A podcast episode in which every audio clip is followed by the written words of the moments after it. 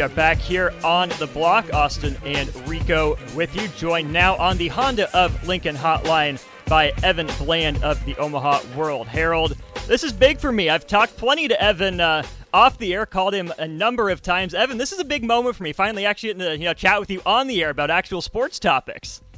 I know this is great. It's like we we have the experience in the green room, and now we're we're front and center. That we are. Well, we'll start with uh, Husker football here. Uh, Nebraska, one of two on its most recent transfer targets. They get Billy Kemp into Lincoln, uh, but they miss out on Micah Mazzccua. We'll start with the wide receiver room. As I look at that, Evan, I'm not sure who the lead guy is. My gut tells me it's Marcus Washington, but Billy Kemp's played a lot of football. Maybe there's another leap in Alante Brown. If there is a lead guy for Nebraska football next year, do you think it's one of those three, or could it be someone else? Uh, well, I mean, I think the only other one you'd throw in there maybe would be Joshua Fleeks, having played at Baylor under sure. Rhule for a few years too. But no, I mean, I think it's probably probably Billy Kemp. I mean, you, you look at what he's done at Virginia, nearly 200 career catches. He's a you know a slot guy, which I think will serve Nebraska pretty well. Like we're used to in the last handful of years uh, watching Nebraska kind of air it out and throw deep quite a bit. I, I kind of feel like uh, Billy Kemp's skill set as a, a five nine sort of jitterbug sort of dude um, will play to their favor, where he can sit at the sticks or um, you know find a pocket in, in, in zone coverage and move forward in that way. Like he just you look at some of his highlights and he's a guy who just finds a way uh, in, in all sorts of different settings. So. You know, I think he's probably valuable in that way. Again, I think Fleeks is uh, he, he's going to be valuable too. But I think some of some of his value to the team is going to be honestly uh, on the sidelines and in the locker room, sort of spreading the gospel of Rhule and, and, and showing that you know he's experienced firsthand what a transformation under that head coach has looked like at Baylor. So I think he brings some credibility there. And I mean, certainly, like you mentioned, Marcus Washington uh, had his moments too. Um, and it'll be interesting because Nebraska, really for a third year in a row, uh, and, and, and honestly many years in a row has sort of reset at receiver, and they've had some luck in the portal. Mm-hmm. If you think about Samori Toure a couple of years ago and Trey Palmer this last year, so there are receivers to be had, and and we've seen firsthand that that success can carry over quickly. Um, but but you're right. When you have a new offense, potentially a new quarterback, depending on how that battle shapes out, uh, it'll be interesting to sort of see who emerges. Speaking on a new quarterback, Evan, um, we were looking earlier and saw that uh, according to Vegas, Jeff Sims has some, uh, I believe, a top twenty odds to win the Heisman next season. He's got he's he's one spot above uh, Marvin Harrison. I think they have the same amount of odds, but they have him above Marvin Harrison Jr. What are uh, and my thought process with that is, I don't even know if he's going to be the starter. Yes, he'll have a leg up, and I want to get your thoughts on this. He'll have a leg up on Casey Thompson because Casey's not going to be able to practice in the spring, uh, maybe going into the summer due to the surgery that he had, uh, and he's the handpicked guy that this staff uh, got out of the portal. But Casey Thompson has been through it before down at Texas with Hudson Card. He's he's n- not new to a quarterback battle. So I just want to get your thoughts on, on on the quarterback battle and Jeff Sims being you know in the top twenty five of Heisman odds. I mean, the first thing I think of when I when I hear that is uh, Adrian Martinez in 2019. How he was a dark horse Heisman guy, and that didn't pan out, and, and it really wasn't fair to him. I think in a lot of ways that that was put on him, and so you know, I, I guess you take it with a grain of salt. You have to have a name in there if you're an odds maker and you're trying to create some kind of action, but that seems incredibly premature. I think from this moment in time when you know again he's he's not even gotten to campus yet. Um, like you mentioned, he's going to have an advantage this spring with Casey Thompson recovering from shoulder surgery, where Sims will be able to to go through the reps and learn the offense and, and build those relationships. Uh, but man, there's just there's a long way between now and next season and how that's going to go. Uh, you know, you talk want to talk about odds. It, it does feel like maybe at this exact second that if you had to pick somebody, Sims might be that guy that they might tab uh, for a number of reasons. I think one, you, you think back to what Matt Rhule and Marcus Satterfield have both said about that competition. I mean, they both praised Sims for his um, his ability, his intangibles, his his personality as a leader. Um, and I think the comments about Casey Thompson have been a little bit more muted. Um, you think about how Rhule's rebuilds at Temple and Baylor uh, went at that quarterback position. They both they started freshmen both times. PJ Walker at Temple, Charlie Brewer at Baylor, and sort of let those guys develop, uh, and, and then that, that helped lead to those breakouts in year three. So that's that's I think something else you could envision with Sims, where I, I believe he has still three years, uh, two or three years of eligibility remaining um, that you can build on, whereas Casey Thompson has the one. The only other thing I'll say about Casey Thompson, though, man, is he's he's going to be the most prepared guy in the room. If you've spent any time with him, we've heard him talk last year. Uh, you know, days after uh, Matt Rhule was hired, he was telling me at the at the press conference that he's already been studying, you know, Marcus Satterfield film and going through that. So I just I can't count him out. Just knowing what a film junkie he is, how much he loves the game. Uh, I think he is more of a capable runner, maybe than people give him credit for being. So it'll be a really fascinating uh, quarterback position. And, and the last point I think that's that's important to remember is that you know how many years in a row now has Nebraska needed its backup quarterback because of injury, mm-hmm. because of different things that have popped up. Uh, you know, my hunch is that both of those guys, if they're around and ready to roll, uh, will make a difference or have a hand in how Nebraska does next season. Sticking on the offense here, Evan, we move to the offensive line. You don't get Micah Mazzccua. Uh, he had you know a handful of good suitors in, in, Nebraska, Florida, Auburn. You know a few of the names that are back though, in, in Corcoran and Benhart and Wheatley and Prochazka. But who's going to play center? You go from Trent or uh, from Trent Hixson last year, Cam Jurgens before that that's a big hole in the middle that I think Nebraska has to fill. Do you think there's a chance that, like uh, the staff last year experimented perhaps with Turner Corcoran at center, he kicks inside, or do you think it's someone else that's snapping the ball? Well, I mean, you talk about big portal additions. I think it's it's probably Ben Scott's job to lose. The Arizona State transfer who who came in, uh, you know, he was the starting center for the Sun Devils last year, and a big reason that he transferred uh, to Nebraska was because he felt like that was sort of his future in the NFL. So I would be surprised if it was anybody other than than Ben Scott in there. Um, and he's a guy who I, I believe still has two years of eligibility, but um, you know, he, I, I spoke with him last month, and he felt like one good season could really uh, boost his draft stock moving forward. So. Uh, you know the, the line in general. It's it's interesting because obviously it was a point of weakness for Nebraska last year. You, you hear Matt Rhule and Marcus Satterfield both say fairly emphatically that they feel like that line will not be a weakness this year, that it, it might even be a strength for that offense. And, and so, how does that come about? Um, like you mentioned, they miss out on Micah Mazzccua, who would have been a really uh, interesting interior lineman. He'd, he'd been a, a long-time starter at left guard. So, you know, you're going to probably put Corcoran somewhere in there, I would imagine. Benhart, like you mentioned, back in the mix. Uh, Nori is going to be back off of suspension, and then we'll see what happens with Walter Rouse, the the Stanford mm-hmm. left tackle, who's set to make his decision at some point today. So, um, you know, a, a lot of pieces that are still to kind of come together, and then of course they added the some high school pieces that you'd expect in a, in a couple of years to be factors too. So, uh, very much you know a work in progress. Um, and I think ultimately the name of the game is still going to be development. Like you, you, you might patch a hole or two with some transfers this year.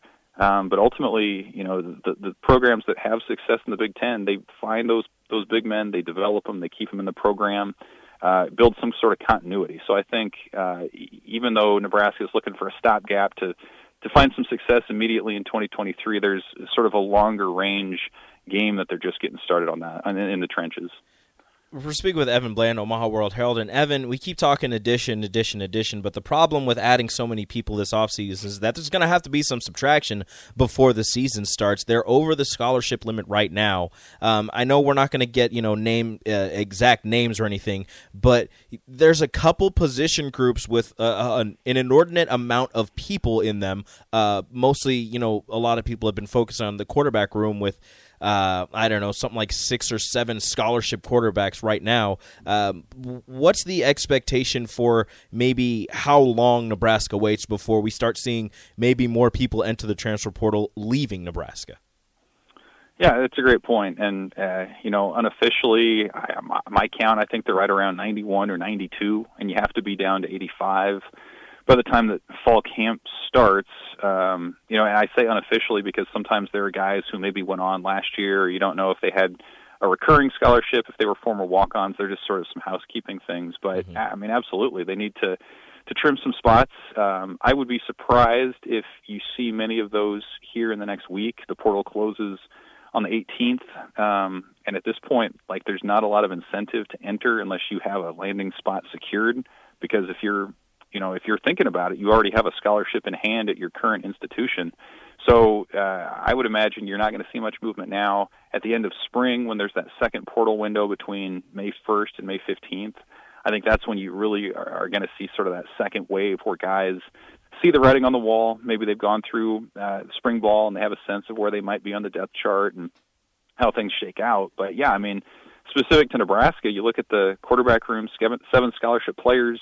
Um, I know fans were disappointed with uh, you know Malik Hornsby not uh, coming to Nebraska, the uh, Arkansas quarterback transfer.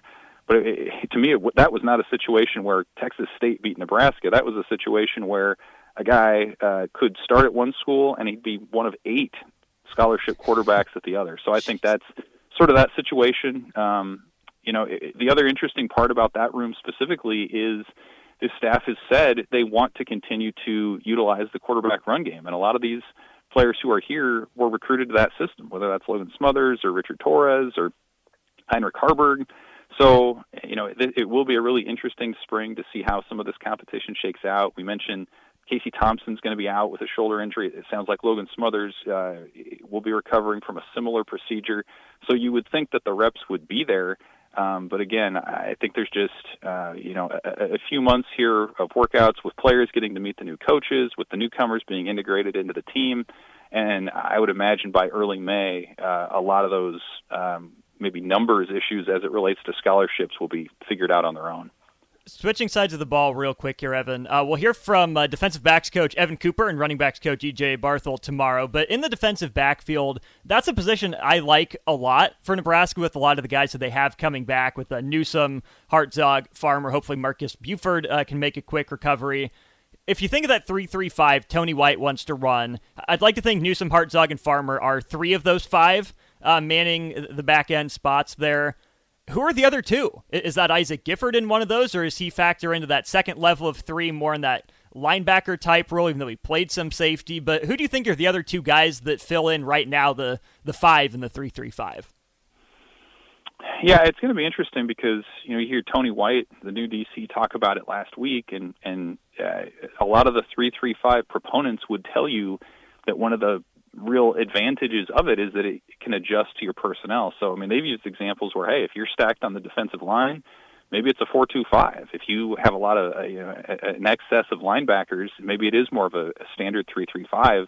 Um, you know, Nebraska fans, I think, would recognize it more as as a situation where that nickel package is sort of your base defense. And so, I mean, that's probably where you start is with guys who have filled that role with Nebraska that are still there, whether that's Isaac Gifford, uh, whether that's Javin Wright. Um, you know, maybe you do feel good about just some of your younger defensive backs who are on the on the rise, and, and that's a position too where you think about the secondary, and you mentioned the names. I mean, essentially, if you wanted to roll back with all, with your starting secondary from last year, you know, barring um, Marques Buford's recovery, you could do that. Um, and then you you add a lot of really interesting players to the mix. One guy that I've uh, you know heard a lot about who who might fit that bill in terms of being versatile is Chief Borders, the the mm. um, Florida transfer, and, and you know his his uh, former teammate there, Corey Collier, who was a top 120 national prospect coming out of high school a few years ago, and you know you look at both of their measurables; those are uh, bigger, quick quick twitch sort of guys. And when the task is to, you know, on one hand, you need to be able to stop the run, maybe pursue the quarterback, and and on the next snap, maybe you have to drop back and cover a tight end or a, a slot receiver. Uh, there just aren't a ton of guys who have that range of abilities, and so I think it, it's probably a small group, and and coaches will probably start to you know get a better sense of it when they get to know their players a little bit as far as what that alignment is going to look like. Um, but I do think Nebraska has enough players on that on the roster right now uh, that are versatile enough to make this thing work. Um, you know, at least close to what they want early on. We're speaking with Evan Bland, Omaha World Herald, and Evan. They made it officially, officially official. With Rhule adding three assistants to the Nebraska staff Bob Wager, Rob Dvoracek, uh, and the more questioned one in Garrett McGuire, the 23 year old, soon to be 24 year old wide receiver coach. What are some of the pros and the cons of having a a you know coach as young as him on the staff? Yeah, it's an interesting one. I, you know, one of, if not the youngest Power Five assistant right now, 23. I think he turns 24 in a few weeks. So, um, yeah, I mean that's it's a really really interesting hire. He was a, a a quarterback most of his playing career through high school, backup quarterback at Baylor. Um, you know, I, I've spoken to a couple people who have known him through most of his career, and, and they would tell you that, you know, this is a guy who uh, is a coach's son. Obviously, his dad Joey's the head coach at Texas Tech. Uh, he, he's lived and breathed it his whole life, um, but he also is highly intelligent. I mean, I, I think um, you know there, there's he's a guy who sort of ex- experiments in his own schemes um, and, and putting it into software and, and sort of laying stuff out that way. Um, he's got now experience in the NFL with Carolina as sort of their version of a graduate assistant, and um, you know, by all accounts, is a, a really outgoing, personable sort of guy too. And and it's a pretty short list of guys who have gotten opportunities like this at this young of an age. Um, you know, and you, and you hear the names like Lincoln Riley and um, you know other other other players like, or other coaches like that who've gone on to bigger things. Um, uh, the flip side, I think uh, you're going to see at least early on, maybe in the recruiting side of things. There was a, a transfer portal receiver who I had followed up with, who had gotten a Nebraska offer, who said, "Yeah, you know, he liked Nebraska, but he wasn't so sure about the receivers coach." And it's hard to blame him. Um, you know, again, when you're coming in and you have one shot to try to get into the NFL, um, and you see, you know, a 23, 24 year old who hasn't played the position, so it, it's a it's a deal where he's going to have to earn it. I think um, obviously, Matt Rhule I think has an eye for talent. You look at his coaching history uh, with the hires that he's made. He has, in his decade as a head coach, he has a history of identifying young guys who have gone on to bigger and better things. And so uh, this may be another example of that. Um, but again, in the early going, when you're 23, man, you're going to have to prove yourself, and and so I think that that task is out there for young Garrett McGuire.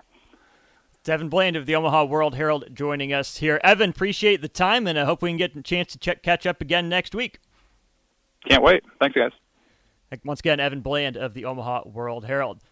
Coming up next, the shootout with Rico. Let's Call do it. in now. The Honda of Lincoln hotline 402 464 5685. None of you are smarter than me. No, Rico's the smartest guy in the room. It's He fact. knows that. We know that. But maybe, just maybe, So I'm not the smartest guy in the room, but I am the Uh, y- smartest. you are. I am the smartest You are. among anybody who calls in. sure. Yeah, take How that. do, you, how do you feel about Big Ten slash Nebraska basketball? now I feel terrible. Oh boy! All right, Not there's your great. chance. Nope. Fifteen dollars to Buffalo Wings and Rings on the line. If you think you know more about uh, some Big Ten teams and some uh, Nebraska basketball statistical leaders, we'll play the shootout next.